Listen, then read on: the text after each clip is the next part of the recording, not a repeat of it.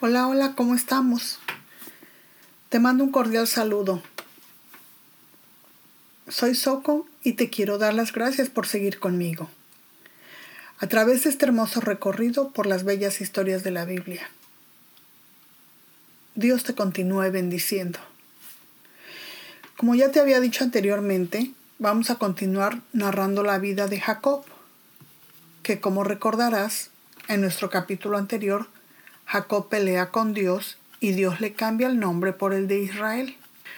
Nos quedamos en que él por fin llega a la ciudad donde se ha de instalar con su familia y ahí sus hijos crecen. Ya son unos adolescentes. Dina, la única hija de Jacob, pues ya es toda una señorita, ¿verdad? Muy guapetona, muy coqueta. Así que un día Dina decide salir a visitar a unas amigas que tenía ahí en la región. Ya ella toda una señorita, muy linda y toda la cosa, pues anda sola caminando. Cuando de pronto llama la atención de un joven de la región. Su nombre es Siquem. Este muchacho es el hijo del príncipe de aquellas tierras. Y entonces, ¿qué creen?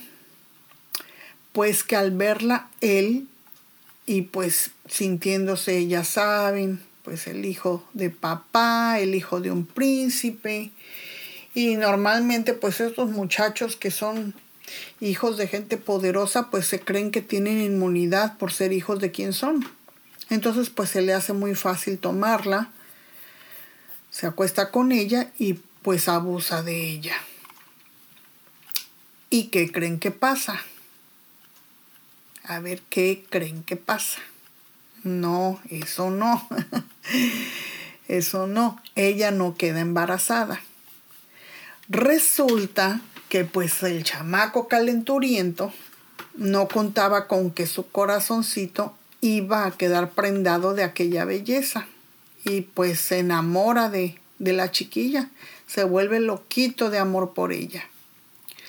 Entonces, ya saben, pues Pasan los días, el muchacho enamorado, ahora sí como dice la canción, flaco, ojeroso, cansado y sin ilusiones, pues decide hablar con su papá. Y le dice que por favor lo ayude para lograr que esa muchacha se case con él. Van el papá y el hijo a donde está Jacob lo encuentran solo. Los hijos de Jacob no andaban por ahí. Y entonces le cuentan lo que pasó. Entonces le están platicando, ¿verdad? Lo sucedido. Y en eso estaban cuando llegan los hijos de Jacob.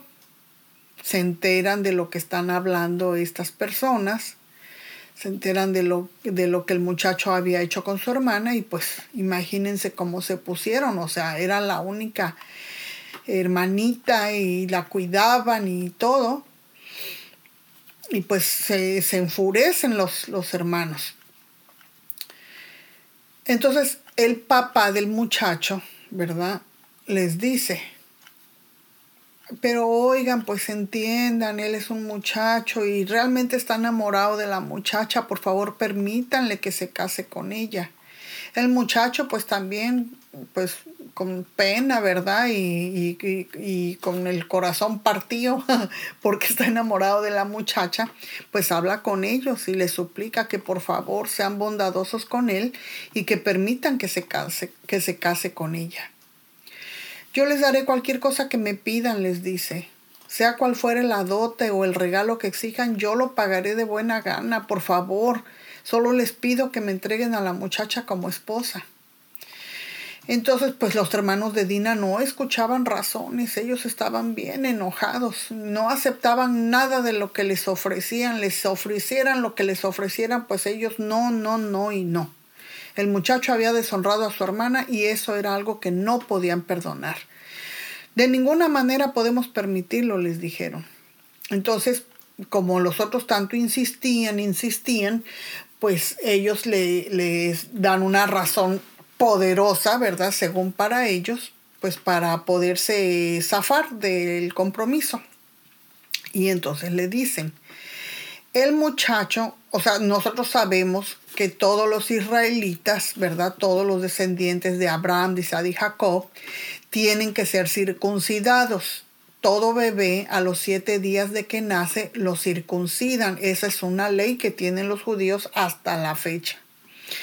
Entonces, ellos le dicen que el muchacho no es un hombre que haya sido circuncidado. Y para ellos, el, que una mujer se casara con un no que no era circuncidado, pues era, era un pecado, ¿no? Para ellos era una vergüenza que su hermana se casara con un hombre incircunciso. Pero como los otros seguían ahí, este, pues suplicando, ¿verdad? Ellos le dicen, bueno, pues hay una solución, les dicen si todos los varones entre ustedes se circuncidan, como lo hicimos nosotros, entonces les entregaremos a nuestras mujeres. Viviremos, entre ustedes y seremos un solo pueblo. Pero si no aceptan circuncidarse, pues tomaremos a nuestra hermana y nos marchamos. Pues entonces el muchacho y su padre pues no, no vieron ningún, ningún problema con eso. Dijeron, bueno, pues vamos a darle pues. Inmediatamente aceptaron la propuesta. Siquén no demoró en cumplir con el requisito porque deseaba con, con desesperación a la hija de Jacob. Entonces, habiendo estado de acuerdo, pues se llega a cabo el proceso y todos los varones de la ciudad son circuncidados. Ahora, no sé si saben ustedes esto, pero hacerse una circuncisión en ya una edad más grandecita, ¿verdad? O adolescente o ya más grande, es una, es una operación bien, bien delicada. Es muy delicada y es muy dolorosa. Aquí les voy a dar algunos de los cuidados que tienen que tener las personas. O sea, después de que tienen la herida, tienen que pasar creo que como dos semanas para que la herida pues, o sea, tengan, tengan los, los, cuidados que tiene que tomar para que no se les vaya a infectar. Tienen muchísimo dolor, muchísimo dolor. Dicen que es un dolor insoportable, insoportable. Tienen que tener mucho cuidado. Tienen que esperar de cuatro a seis semanas después del procedimiento para poder tener relaciones sexuales. No es que ya se lo hicieron y pues ya al otro día pues vamos a darle, ¿no? Tienen que esperar de cuatro a seis semanas para poder tener relaciones sexuales. Eh, ¿Qué más? Mm. Después de las 24 a 48 horas pueden retirarse los vendajes entonces se, le, se, podrá bañar. Tiene que lavarse cuidadosamente las, em, los cortes que le hicieron con agua y jabón diariamente, pero recuerden, después de que se quitan los vendajes de 24 a 48 horas. No se pueden bañar en una tina, no se pueden meter en una bañera caliente, eh, no pueden usar ropa apretada, ¿verdad? las, las, truzas que usan o, ah, unos pantalones así muy apretados no los pueden usar. Les, da, les llega a dar fiebre, tienen dificultad para orinar, les pueden dar escalofríos, tos o sentirse muy débil, les da sueño, les dan ganas de vomitar, eh, bueno, tienen muchas, eh, pueden, eh, puede, si no se cuidan, puede ocasionar que su orina salga con sangre, que se vuelva oscura o que huela mal o que definitivamente no pueda orinar. va a tener dolor, inflamación, enrojecimiento, secreción. No, bueno, es una cosa realmente muy, muy delicada, muy, muy delicada.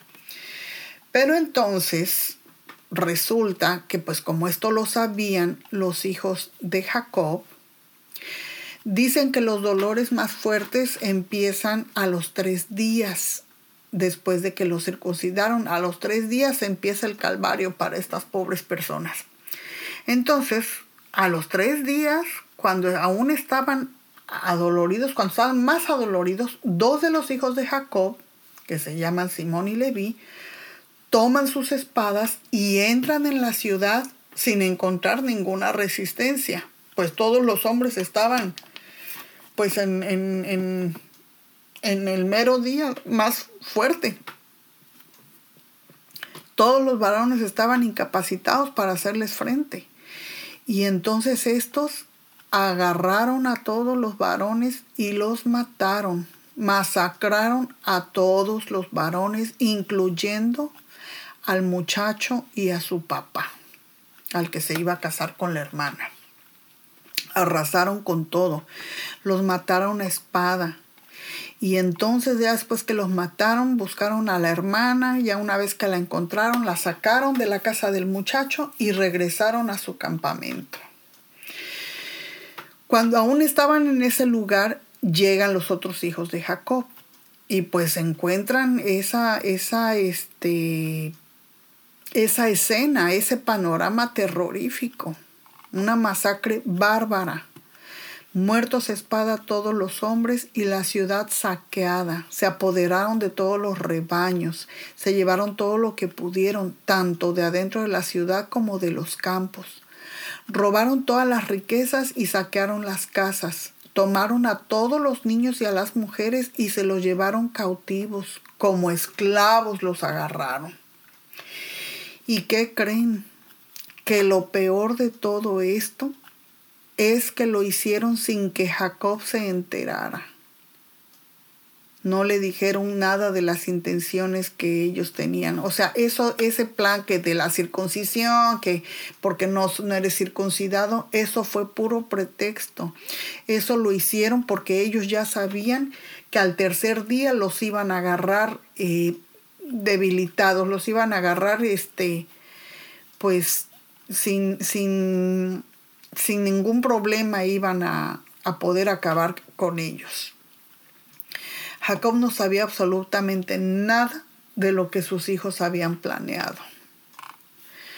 Cuando el pobre de Jacob se entera, el pobre se pone como loco. ¿Qué han hecho? les dice, me han arruinado, me han hecho despreciable ante todos los pueblos de esta tierra. Ahora seguramente se unirán y nos van a aplastar, me destruirán, todos seremos aniquilados. Y pues los hijos le dicen, pero padre, ¿cómo íbamos a permitir que ese hombre tratara a nuestra hermana como una prostituta? Replicaron ellos muy, muy, muy enojados. El pobre Jacob, ahora Israel, ¿verdad que se llama? Pues estaba angustiado, preocupado.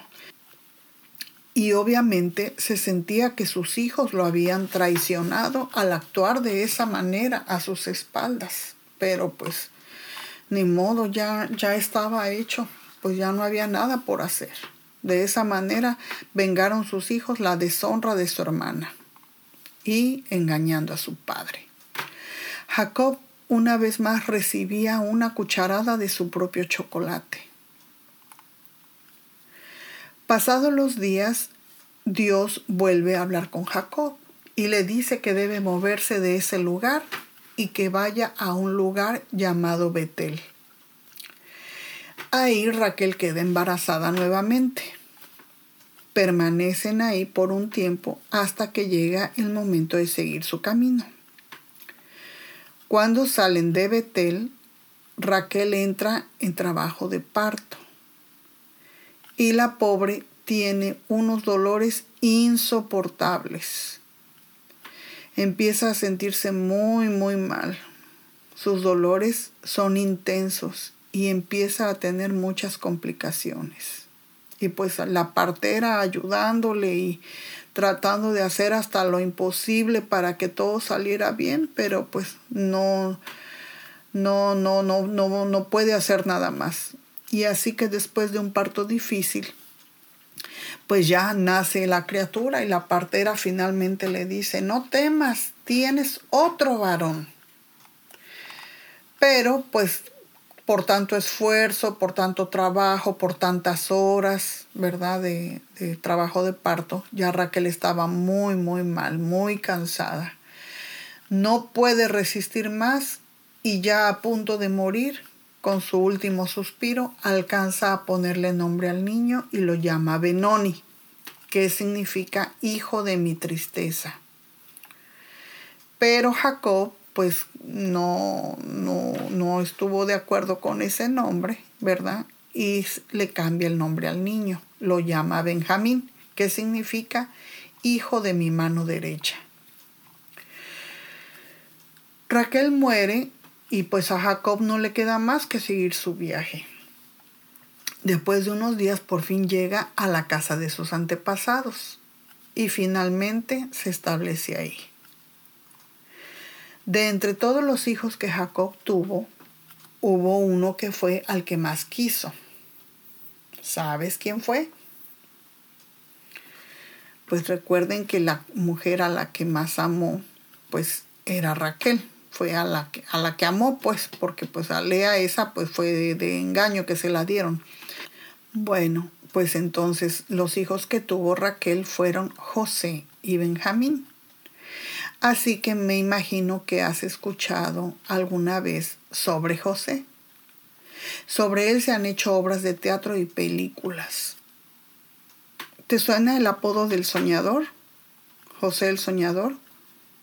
Bueno, pues de entre todos los hermanos, él fue el consentido de Jacob.